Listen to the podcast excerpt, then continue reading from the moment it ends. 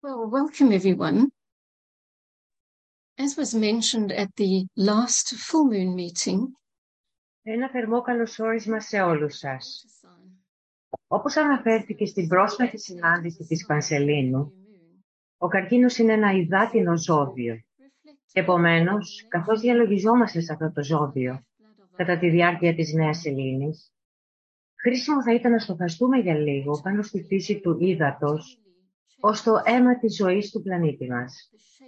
Το νερό, όπως γνωρίζουμε, αλλάζει διαρκώς σχήμα και μορφή και συνεπώς έχει ενδιαφέρον το γεγονός ότι ο βασικός τόνος του καρκίνου «χτίζω ένα φωτισμένο σπίτι και μέσα σε αυτό κατοικώ» υποδηλώνει τη δομητική του ικανότητα. Η σημασία αυτής της δημιουργικής ικανότητας εκφράζεται επίσης στη βιβλική ρίση και πνεύμα Θεού φερόταν επάνω στην επιφάνεια των υδάτων. Πολλά είναι τα μυστήρια που σχετίζονται με το νερό, όπως τα όμορφα εξαγωνικά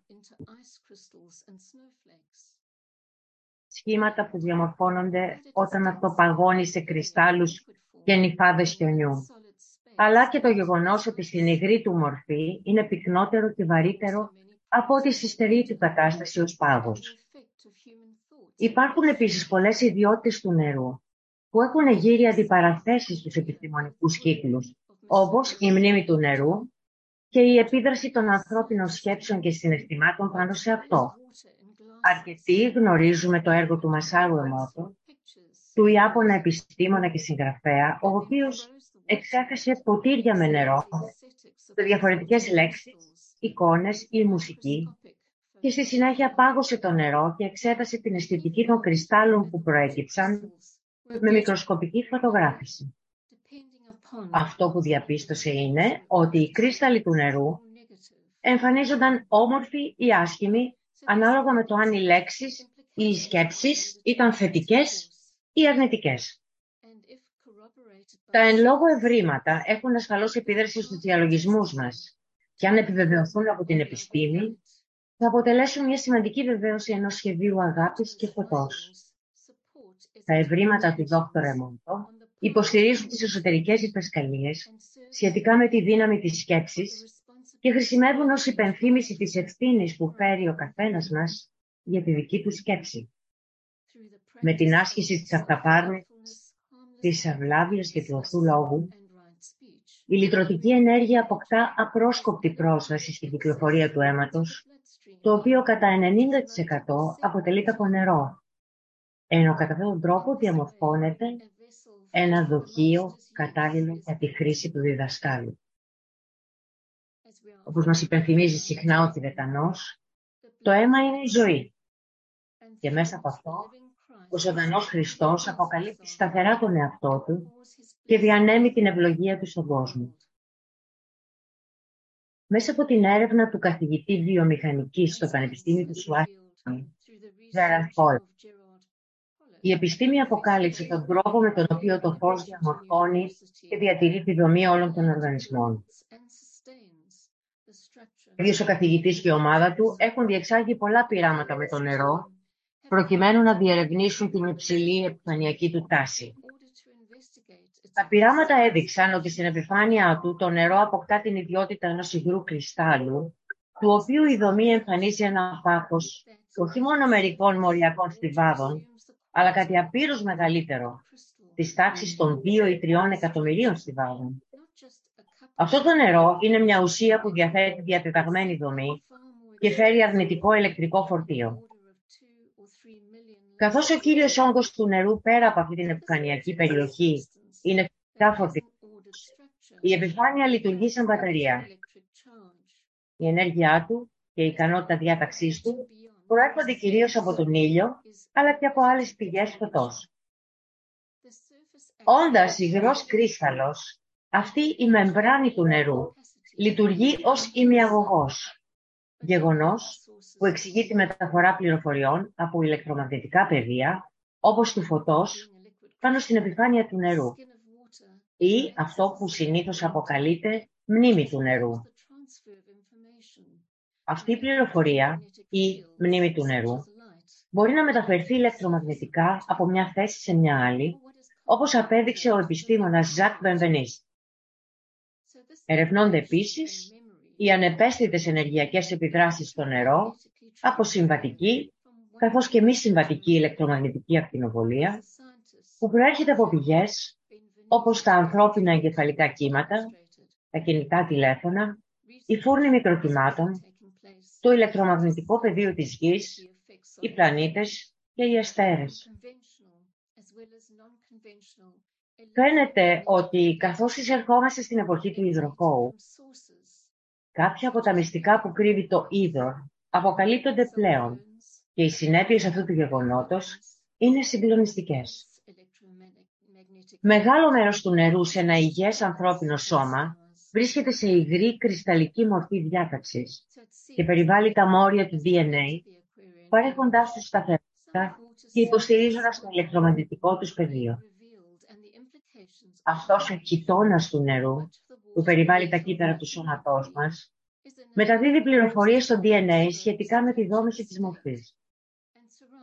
Γνωρίζουμε ότι με τη σειρά της η πληροφορία αυτή μεταδίδεται και αποτυπώνεται στο υδάτινο περιβάλλον μέσω του φωτός, οπότε φαίνεται ότι το νερό είναι τελικά ένας παράγοντας δόμησης υλικού, καθώς η αναφορά στο βασικό τόνο του καρκίνου, χτίζω ένα φωτισμένο σπίτι και μέσα σε αυτό κατοικώ, βρίσκει εφαρμογή και σε αυτό το φυσικό πεδίο έκτασης.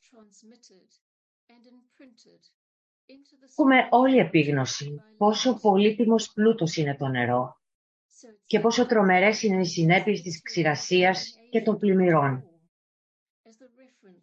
Ερευνητές δήλωσαν στο περιοδικό New Scientist ότι έχουν, έχουν αντιληφθεί τόσο πολλά υπόγεια ύδατα, δύο τρισεκατομμύρια τόνοι αντλήθηκαν από υπόγειες δεξαμενές μεταξύ του 1993 και του 2010, ώστε ο άξονας περιστροφής του πλανήτη έχει μετατοπιστεί.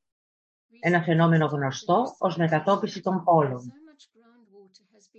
Στη συνέχεια έχουμε την τεραστίων διαστάσεων τρέχουσα κρίση που προέρχεται από την κλιματική αλλαγή, η οποία, αν με τι άλλο, συμβάλλει στην αφύπνιση της ανθρωπότητας σχετικά με τη ζημιά που προκαλείται στο πλανητικό περιβάλλον. Παράλληλα με τη μεγάλη απήχηση που είχε η γέα του συγγραφέα Λάβλο όσον αφορά τη σημασία της αναγνώρισης του πλανήτη και των βασιλείων του ως έμβιων όντων, υπήρξε και μια στροφή ως προς τη χρήση της τεχνολογίας στην οικολογία.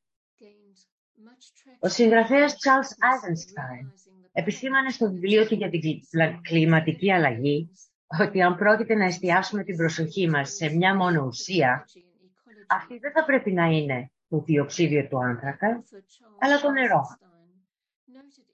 Πέραν του φαινομένου του θερμοκηπίου, το νερό είναι ζωτικής σημασίας ως προς τον τρόπο με τον οποίο ο κόσμος διατηρεί τις συνθήκες που ευνοούν την άνθηση της ζωής.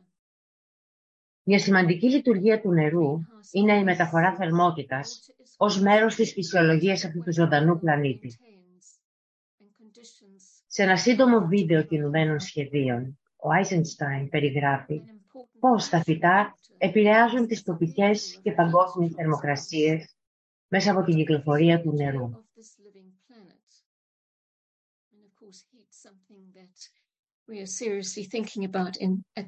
Πιστεύει ότι υπάρχει μια αναπτυσσόμενη κατανόηση μεταξύ πολλών περιβαλλοντολόγων για το ότι έχουμε διαπράξει ένα επιστημονικό, στρατηγικό, ρητορικό και πολιτικό σφάλμα, υποβιβάζοντας την οικολογική κρίση σε κλιματική και την κλιματική κρίση σε πρόβλημα άνθρακα. Αυτό, όπως υποστηρίζει, οφείλεται στο γεγονός ότι η γη γίνεται καλύτερα κατανοητή ως ένα ζωντανό όν με πολύπλοκη φυσιολογία, η υγεία του οποίου εξαρτάται από την υγεία των οργάνων που το απαρτίζουν.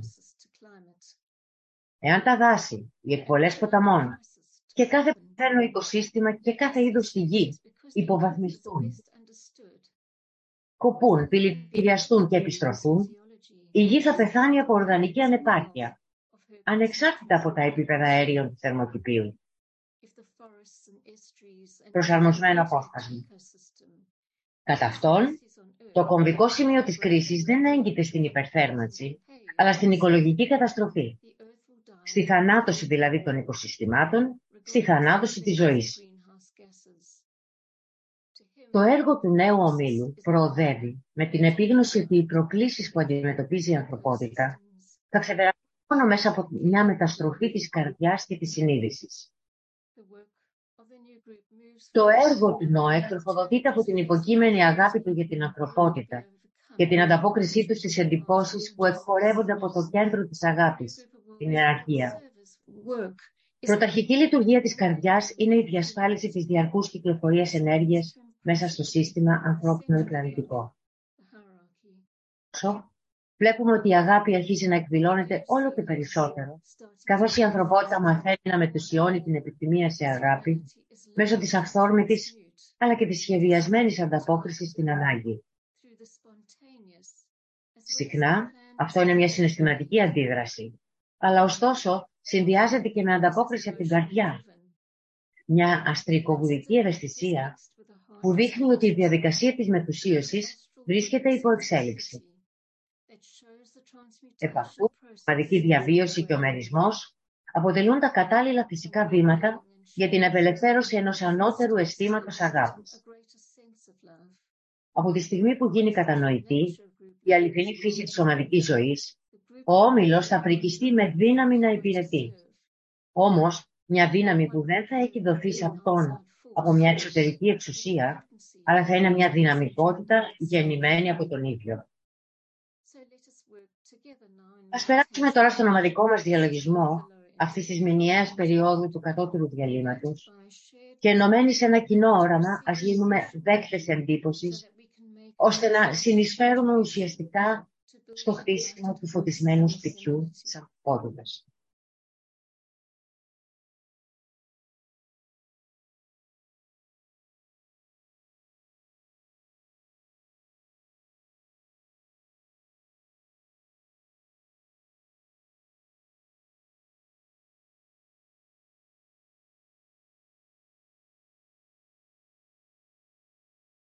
strengthening the hands of the new group of world servants. Ενισχύοντας τα χέρια του νέου ομίλου εξυπηρετητών του κόσμου.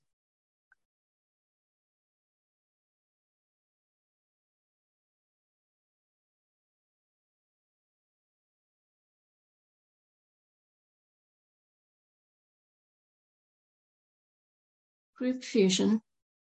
Ομαδική συγχώνευση.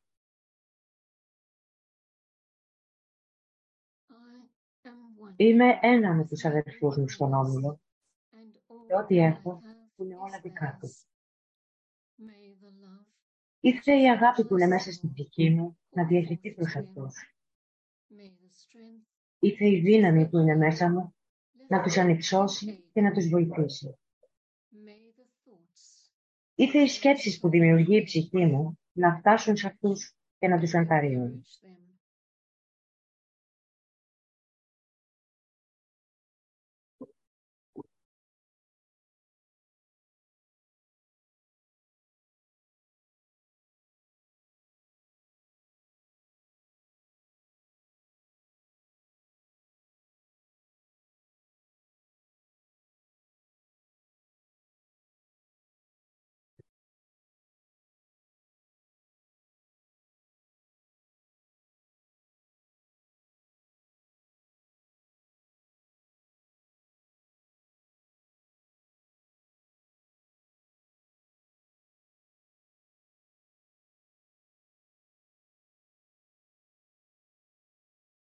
Alignment. Ευθυγράμμιση. We recognize our place as a group. Αναγνωρίζουμε τη θέση μας ως όμιλος μέσα στο κέντρο καρδιάς του νέου ομίλου εξυπηρετητών του κόσμου. Προβάλλουμε νοερά μια γραμμή φωτεινής ενέργειας και πνευματική ιεραρχία στο κέντρο της πλανητικής καρδιάς. Προς τον Χριστό, την καρδιά της αγάπης μέσα στην ιεραρχία προς τη Σαμβάλα, όπου η θέληση του Θεού είναι γνωστή.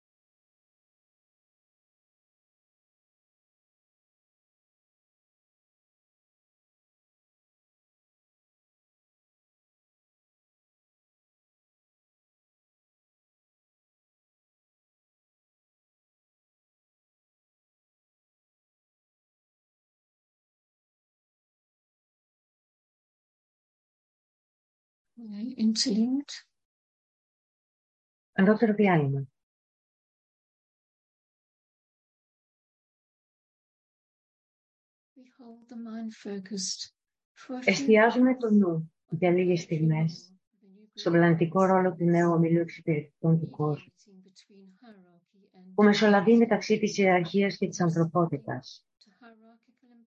Ανταποκρίνεται στην ιεραρχική εντύπωση, εντύπωση και διαλογίζεται το σχέδιο σε ύπαρξη.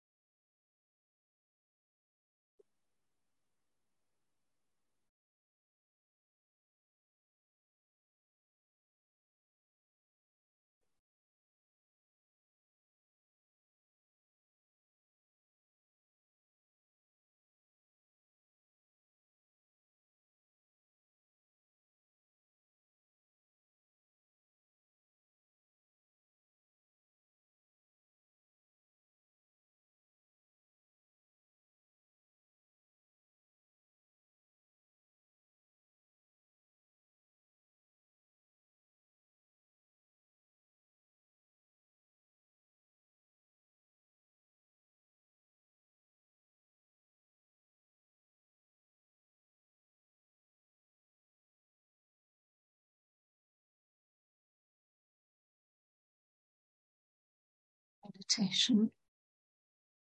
Reflect on the seed thought Διαλογισμός.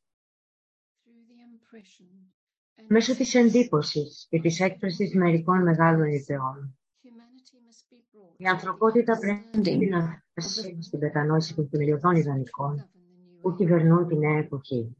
This is the major task Αυτός είναι ο μεγαλύτερος στόχος του νέου ομίλου εξυπηρετητών.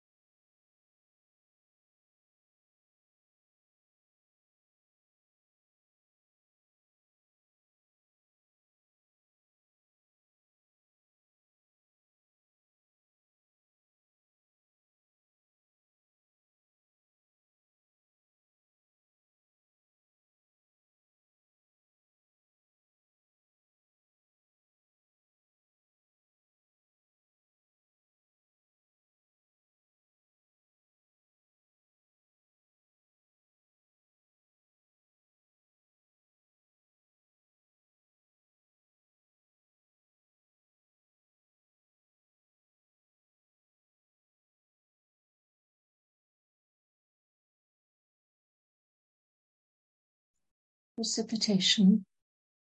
Καταστάλαξη. Visualize the precipitation. Οραματιζόμαστε την καταστάλαξη της θέλησης για το καλό, Love την ουσιαστική αγάπη σε όλο τον πλανήτη. Shambhala, through the Από τη Σαμβάλα, the hierarchy, μέσω της πλανητικής καρδιάς, την ιεραρχία, all servants, μέσω του Χριστού, through all το men νέο όμιλο of εξυπηρετητών του everywhere κόσμου, in the world, μέσω των ανθρώπων καλής θέλησης παντού στον κόσμο hearts and minds και τελικά of the μέσω whole της καρδιάς και της family. διάνοιας ολόκληρη της ανθρώπινης οικογένειας.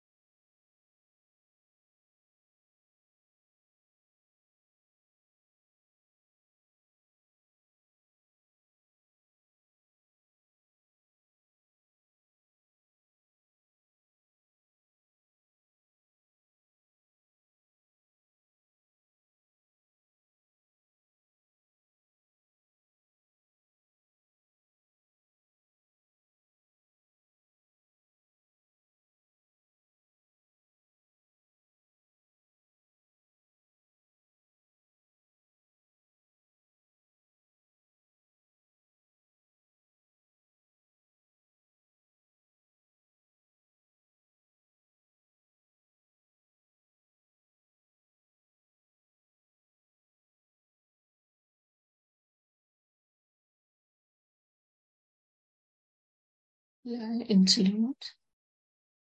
Κατώτερο διάλειμμα. Consider the many ways in which the Συλλογιζόμαστε τους πολλούς τρόπους με τους οποίους η δύναμη της μίας ζωής are και η working αγάπη της μίας ψυχής πραγματοποιούνται στον κόσμο world servants μέσω των μελών του νέου ομίλου εξυπηρετητών του κόσμου of solution. και έτσι δομούν τη σκεπτομορφή της επίλυσης των παγκόσμιων προβλημάτων.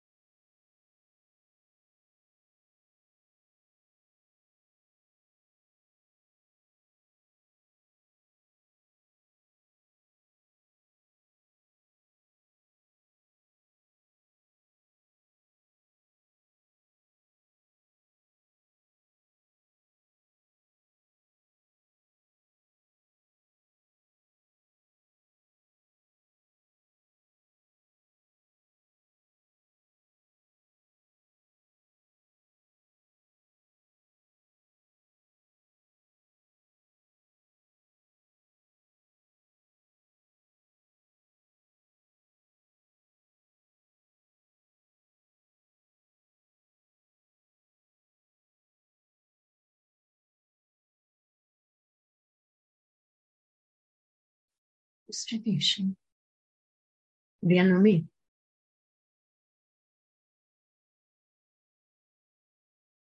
As the great invocations Εκφωνούμε τη μεγάλη επίκληση και καθώς το κάνουμε, οραματιζόμαστε την ανθρώπινη συνείδηση να ακτινοβολεί από το φως, την αγάπη και τη δύναμη. from the point of light. Από την αιστεία του φωτός, μέσα από τη διάνοια του Θεού, ας διαγηθεί φως μέσα στις διάνοιες των ανθρώπων. Το φως ας κατέβει στη γη. from the point of love within the heart of God. Let love stream forth.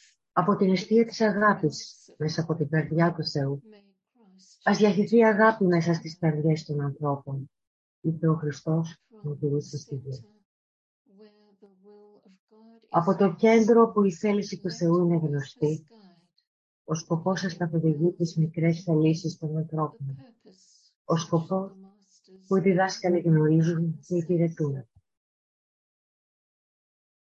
from the center Από το κέντρο που which we ονομάζεται το call χιλί των the ανθρώπων, Sublime, το σχέδιο της plan αγάπης και of του κόσμου, love and light ας πραγματοποιηθεί and και είτε να σφραγίσει την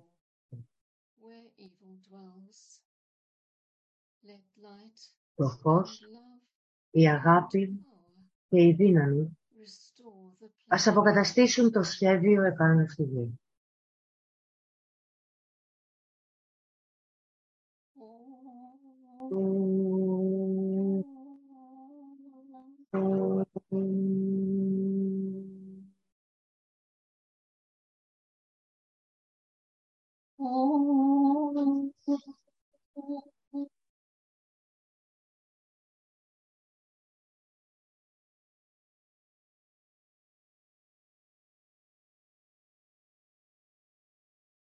Oh,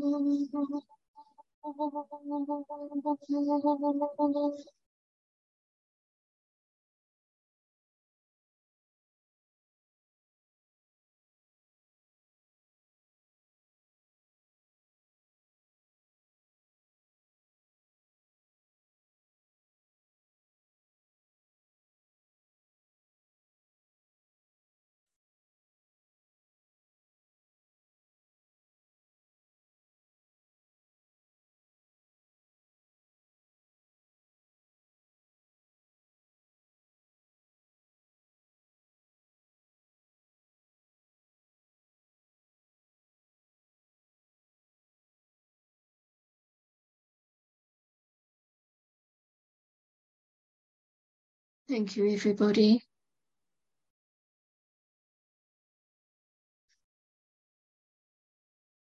As you can see on the PowerPoint, the next meeting is on Tuesday, the 1st of August. That will be the Leo full moon at the same time, 6.30 p.m. BST.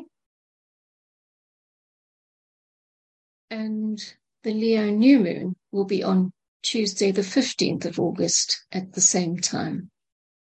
And we look forward to seeing you then. Thank you so much for your participation this evening. Good night.